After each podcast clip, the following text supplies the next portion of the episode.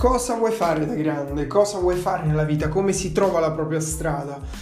Eccoci qui ragazzi, io sono Gianluigi Balarani e in questo episodio del podcast del Gianluigi Balarani Talks parliamo proprio di questo. Infatti vi sto per sparare la registrazione di un intervento che trovate anche in video sul canale YouTube e mi raccomando eh, se non siete ancora iscritti andatevi subito a iscrivere al canale YouTube e se lo volete vedere ve lo potete gustare lì oppure su GTV, ma qui ho messo l'audio dato che è una ventina di minuti di intervento ve lo riporto anche in audio perché qualcuno preferisce sentirselo tramite podcast. Un'altra precisazione, l'evento in cui parlo è il Formamentis Innovation Award 2019 in cui ero stato anche giudice, oltre che speaker e ho parlato un pochino della mia esperienza, ma non voglio anticiparvi nulla perché ve lo potete subito sentire. Vai! La tesi che vi voglio portare oggi è che noi oggi viviamo nel migliore momento della storia dell'uomo. Ho il piacere di introdurre un personaggio, perché lui è un noto influencer che si occupa di digital marketing, ha un'azienda che lavora in tutto il mondo, si chiama Hot Lead, è un'agenzia di marketing di successo. Io l'ho conosciuto l'anno scorso ad un evento e ho visto un mare di gente che stava ascoltando una persona parlare e c'era lui che stava parlando e dicevo ma chi è? Ma chi è? Io non lo conoscevo, ho cominciato ad sentirlo e devo dire che mi sono innamorato del modo in cui lui comunica, con un entusiasmo in ogni parola e lo trasmette, questa è la sua grande capacità. Io ho il piacere e l'onore di avere con noi qui Gianluigi Ballarani. Adesso arriva.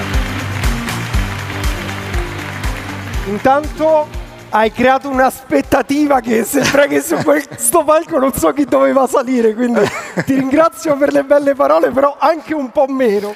Questo io ti chiamo ragazzo perché c'hai perché una ventina d'anni meno in me. Anni, se uno mi vede. È venuto apposta da Londra, quindi apposta per questo evento. Quindi no, mi preme anche sottolineare, anche se no, che ovviamente non ha voluto un euro. Quindi veramente, no, beh, sembra una stupidaggine. No, basta però... applausi ragazzi, me li voglio guadagnare se me li guadagnerò.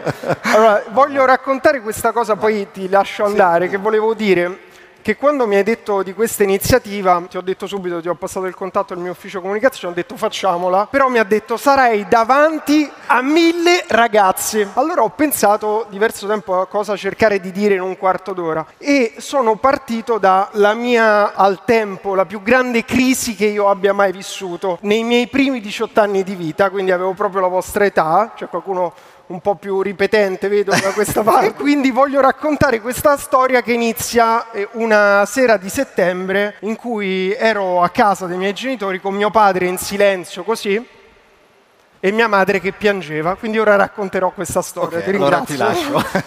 Grazie. Da grande farò l'astronauta. Questo non era il mio sogno. C'è qualcuno che sognava da piccolo di fare l'astronauta? Ok? Di qua, scusate, ci metterò dieci minuti. È un sogno un po' delle vecchie generazioni. Oggi, quali sono i sogni di oggi? Cosa volete fare voi da grandi? C'è qualcuno che vuole fare, non lo so, il pompiere? Esiste ancora questa cosa del pompiere? Chi è che vuole fare lo youtuber? C'è qualcuno invece che vuole fare l'imprenditore? C'è qualcuno? Ok. Ma ragazzi, gli altri cosa volete fare? No, perché c'è, c'è qualcuno che vuole... Che, tu che vuoi fare? Io scendo un secondo. Che vuoi fare tu? L'imprenditore, becca, grande, bravo. Tu che vuoi fare? Biologa. La biologa. Chi è che vuole fare il biologo qui? Ok, lei la signora suppongo sia biologa, puoi andare dalla signora che ti troverà un lavoro. Bene, questa è la domanda che a me ha personalmente terrificato nei primi anni, tutte le superiori, poi sono quella che ti chiedono tutti, non so se ve la chiedono a voi. Allora cosa vuoi fare adesso che hai 18 anni? Dove ti iscrivi? Che università fai? Come ti vedi da grande? È una domanda abbastanza difficile, ma prima di rispondere voglio darvi qualche dato. Guardatevi tra di voi, perché tre ragazzi su dieci sono disoccupati oggi. Tu dici, porca miseria, fammi... che è venuto qui l'uccello del malaugurio. No, ho preso un dato ufficiale in Italia, io vivo a Londra, la situazione è un pochino meglio, ma questa è la situazione in Italia. Tre ragazzi su dieci sono disoccupati. Vi do un'altra bella notizia, ci sono alcuni studi molto accreditati di McKinsey e di Oxford University che dicono che entro i prossimi 10-20 anni il 50% dei lavori saranno occupati dai robot. I lavori che oggi conosciamo, che sono svolti da persone intorno a noi. Vi faccio degli esempi, non so se qualcuno prende il tram, la metro, il taxi o qualsiasi altra cosa che si muove, c'è un autista e già esiste la tecnologia delle auto che si guidano da sole. Quanto ci vorrà per metterla in pratica? Ah, tra l'altro questo studio dice che le tecnologie che ci porteranno via il 50% dei lavori già esistono. Non è che stiamo aspettando le scarpe che si allacciano come ritorno al futuro. Esistono già queste tecnologie, tra l'altro anche le scarpe che si allacciano. Ma allora Gianluigi, perché sei venuto qui a raccontarci questa storia orribile? C'è un lieto fine? Lo vedremo, forse c'è anche un lieto fine.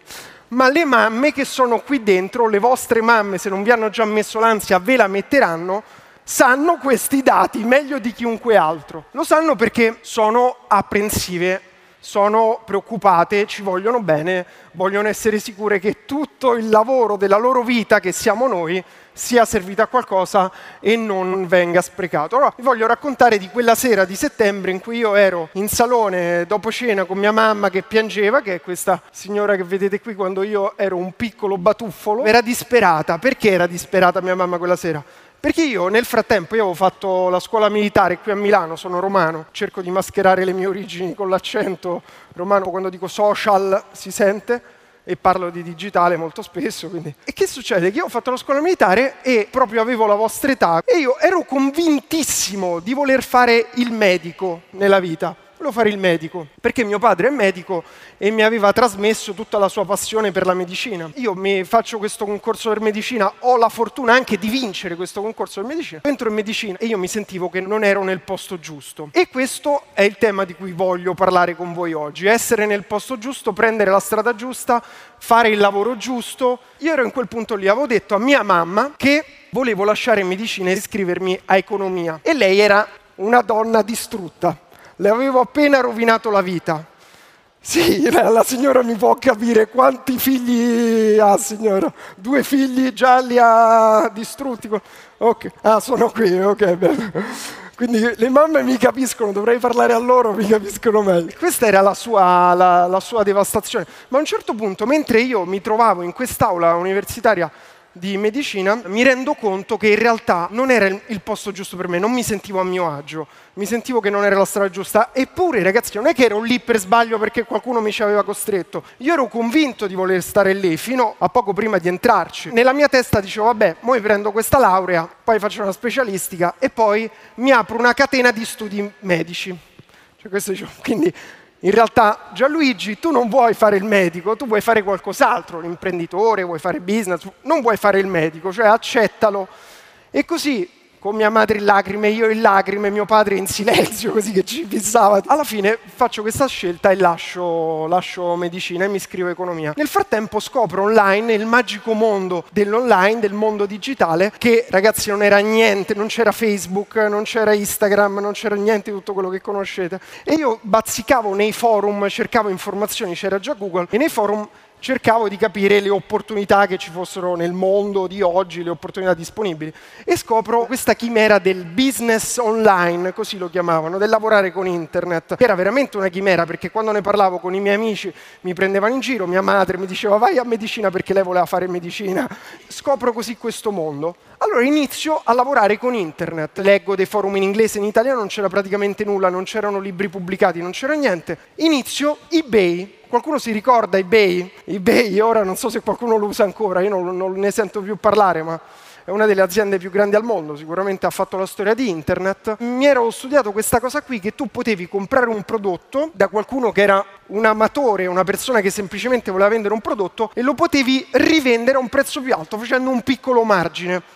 Il genio qui arriva, dice ci penso io, adesso faccio i soldi. Scusate, sono molto diretto perché un ragazzo pensa così, non è che dice adesso farò un'operazione eh, di... no, così, ok, adesso ho svoltato. Tra l'altro mi ero scaricato un softwareino che ti permetteva di fare le puntate automatiche, perché eBay è una sta online, quindi praticamente c'era questo piccolo softwareino che ti permetteva di impostare il prezzo massimo con cui volevi comprare il prodotto e lo lasciavi anche di notte vinceva le aste. Così, prima asta che vinco, GameCube. Non so se qualcuno della mia generazione, cioè il GameCube è una console. Prendo questa console, non mi ricordo quanto la pago, più due giochi. Quindi il genio del business dice, adesso mi rivendo il GameCube da solo, più i giochi con un'altra asta, già ho fatto i soldi. E così con lo schioccare delle dita faccio i. Bene, io non avevo considerato che c'erano i costi di spedizione a mio carico e c'erano i costi di eBay che si tratteneva una bella percentuale, quindi ho perso i miei primi soldi investiti con eBay. Morale della favola, ve la faccio breve. Nel primo anno di attività con eBay, però, le cose vanno bene vado a profitto. E in un anno, quindi ok, un anno, guadagno ben 100 euro questo è il primo guadagno di... ragazzi, era una battuta, nel senso che non era una battuta, cioè ragazzi ho guadagnato 100 euro, un anno ci ho dedicato, anche per dire no, che oggi uno vuole tutto subito, non ho ottenuto niente. Secondo anno, in sei mesi, subito, raddoppio, faccio altri 100 euro in sei mesi. Quindi con tutte le persone intorno a me che dicevano ma non pensare a questo, ma fai quest'altro, ma fai... E io non è che dovevo pagarmi una casa, vivevo a casa dei miei, non dovevo mantenere la mia famiglia, quindi sono stato fortunato. Però vengo da una famiglia normale, quindi non è che aveva mica capitali. Finché comunque le cose iniziano a ingranare dopo qualche anno, inizio a vendere sempre prodottini online, compravendita finché poi non creo un piccolo marchio di braccialetti e iniziamo a vendere questi braccialetti con internet e iniziamo a fatturare, quindi apro un'azienda, mi ricordo davanti al notaio a firmare un assegno eh, a chiedere dove devo mettere la data perché non avevo idea, con i primi soldi guadagnati apro questa società e inizio ad accumulare un piccolo capitale finché incontro questo socio con cui avevo fatto qualcosina in precedenza che è molto più grande di me, che aveva 50 anni, io ne avevo 23 all'epoca e mi dice ok adesso facciamo veramente business come si deve fare. Aveva una grande idea molto bella di fare concorrenza ai portali immobiliari, casa.it, immobiliare.it e abbiamo creato questo nostro sito. Io ho messo tutti i soldi che avevo guadagnato in questa attività, più anche altri imprenditori si sono uniti a me, abbiamo fatto una mega squadra di imprenditori e abbiamo investito in questo progetto.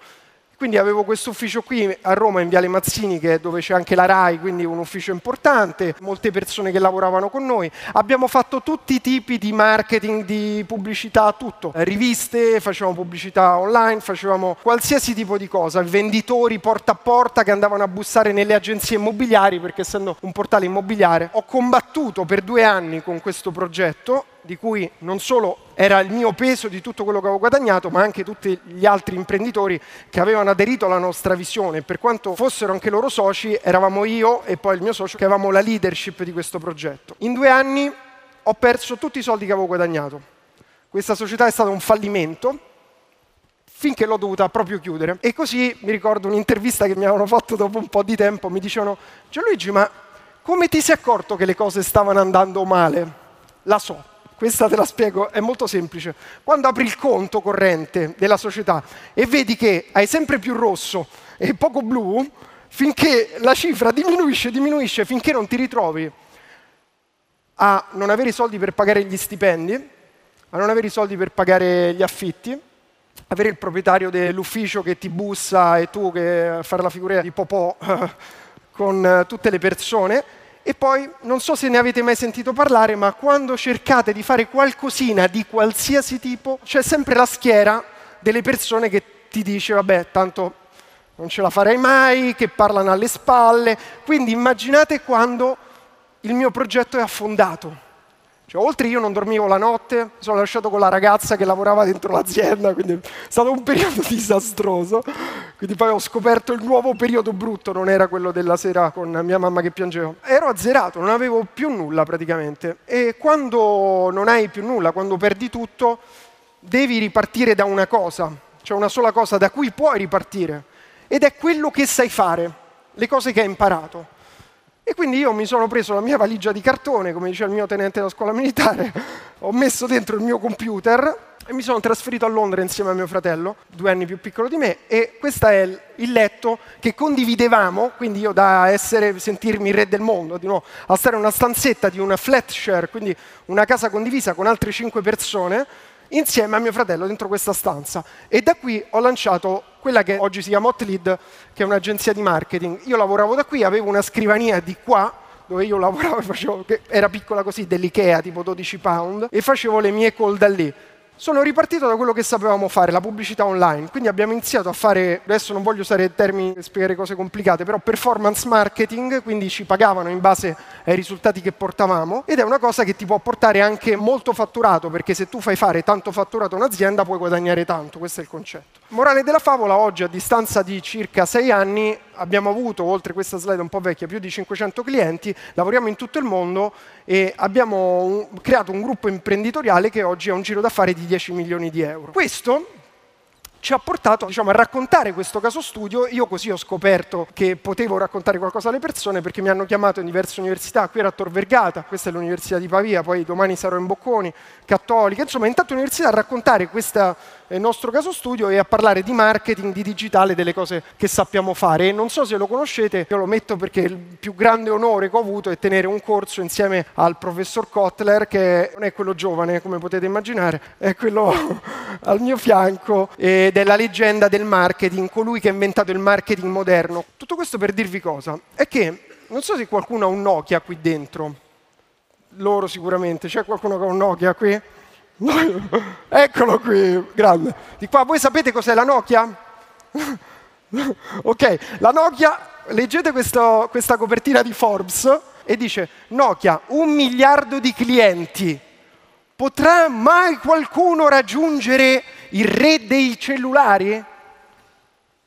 Ora ridete, al tempo Forbes gli ha dedicato la copertina con questo titolo. Oggi solo il nostro amico ha un Nokia, quindi da un miliardo a uno, diciamo statistica, uno per mille siamo arrivati. È vero ragazzi che ci sono tre ragazzi su dieci che sono disoccupati, ma voglio darvi anche un altro piccolo punto di vista che oggi non sento mai raccontare, perché come dice mia nonna si stava meglio ai miei tempi e come dice qualcun altro sta la crisi. La tesi che vi voglio portare oggi è che noi oggi viviamo nel migliore momento della storia dell'uomo, con le maggiori opportunità.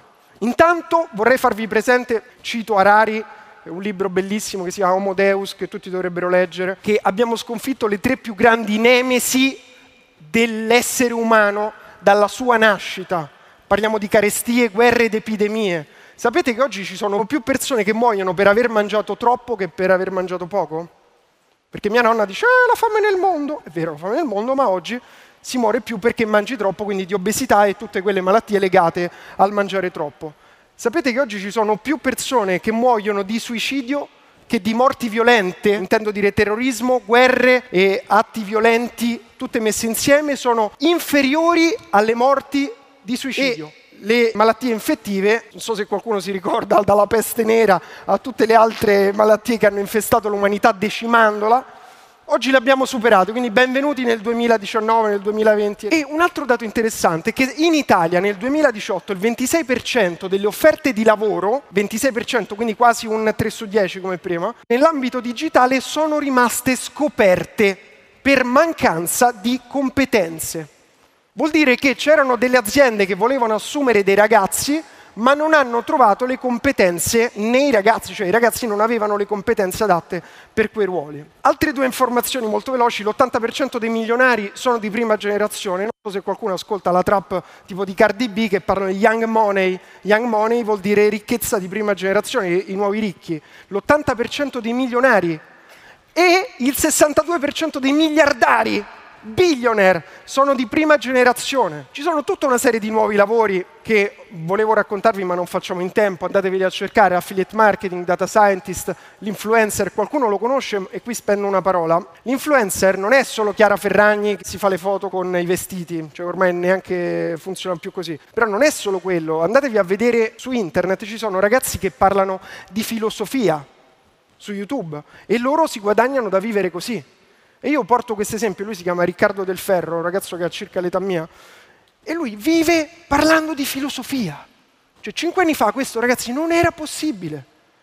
Quindi rendiamoci conto di questo e poi di qualsiasi altra cosa. Pensate che c'è un ragazzo che si chiama Ninja, Ninja, come quello che lancia le stelline, che ha i capelli fucsia viola e guadagna 500.000 euro al mese giocando tutto il giorno davanti alle persone, quindi streaming davanti a tutto il mondo. Social media manager, e-commerce manager, eh, imprenditoria online, Tutta questa storia che vi ho compattato la voglio concludere ritornando a quella sera con cui ho iniziato, quella sera di settembre quando avevo più o meno l'età vostra, in cui c'era mia mamma disperata perché io volevo lasciare medicina è che la più grande crisi che io ho vissuto nei primi 18-19 anni di vita è stata quella di non avere idea di cosa volessi fare da grande o di avere un'idea e di essere smentito dalle mie sensazioni. Mi dicevo, cavolo, ma io non mi sento che è questa la mia strada. E quella sera mia mamma piangeva perché lei, quando si è laureata, è stata assunta da un'azienda e oggi lavora ancora per quell'azienda a distanza di 30 anni. Ora il mondo non funziona più così. Oggi di media si cambiano sette volte in più lavori rispetto alla generazione precedente, sette volte di più. Quindi l'ansia che vi vorrei togliere almeno un pochino è take it easy, perché quello che sceglierete oggi non sarà quello che farete a 30 anni magari.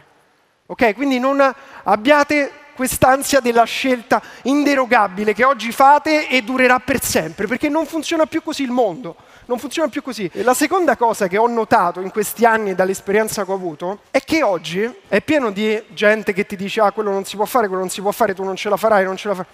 Non dovete ascoltare nessuno. Non dovete, neanche me, cioè non ascoltate nessuno, perché nessuno sa niente di questo nuovo mondo. Sono appassionato di storia delle aziende. Se vi andate a vedere le storie delle aziende più grandi al mondo e le scelte che ha fatto il management, c'è un libro che vi consiglio su tutti, si chiama The Four, le quattro, e parla delle quattro aziende che stanno dominando il mondo, Amazon, Google, Facebook e Apple. Bravo vedete tutti gli errori perché facevano le cose come si facevano e non hanno abbracciato il cambiamento, non si sono tuffate come dei pazzi a testa in giù come invece hanno fatto gli altri. Questa è la, è la situazione di oggi. Oggi nessuno sa niente e voglio concludere con le parole che mi ha detto mio padre quella sera, che era lì a guardarmi e scuoteva la testa per tutta la sera e ha detto Gianluigi, allora, sì Stefania, calma, ora Gianluigi, voglio dirti una cosa, non devi fare un lavoro che vuole qualcun altro. Senti quello che vuoi fare tu e fallo, perché il lavoro è quello che ti occupa gran parte della tua vita e la cosa importante nella vita è essere felici. E così il giorno dopo ho avuto il coraggio di lasciare medicina e passare economia. E volevo passarvi queste parole di mio padre. Grazie.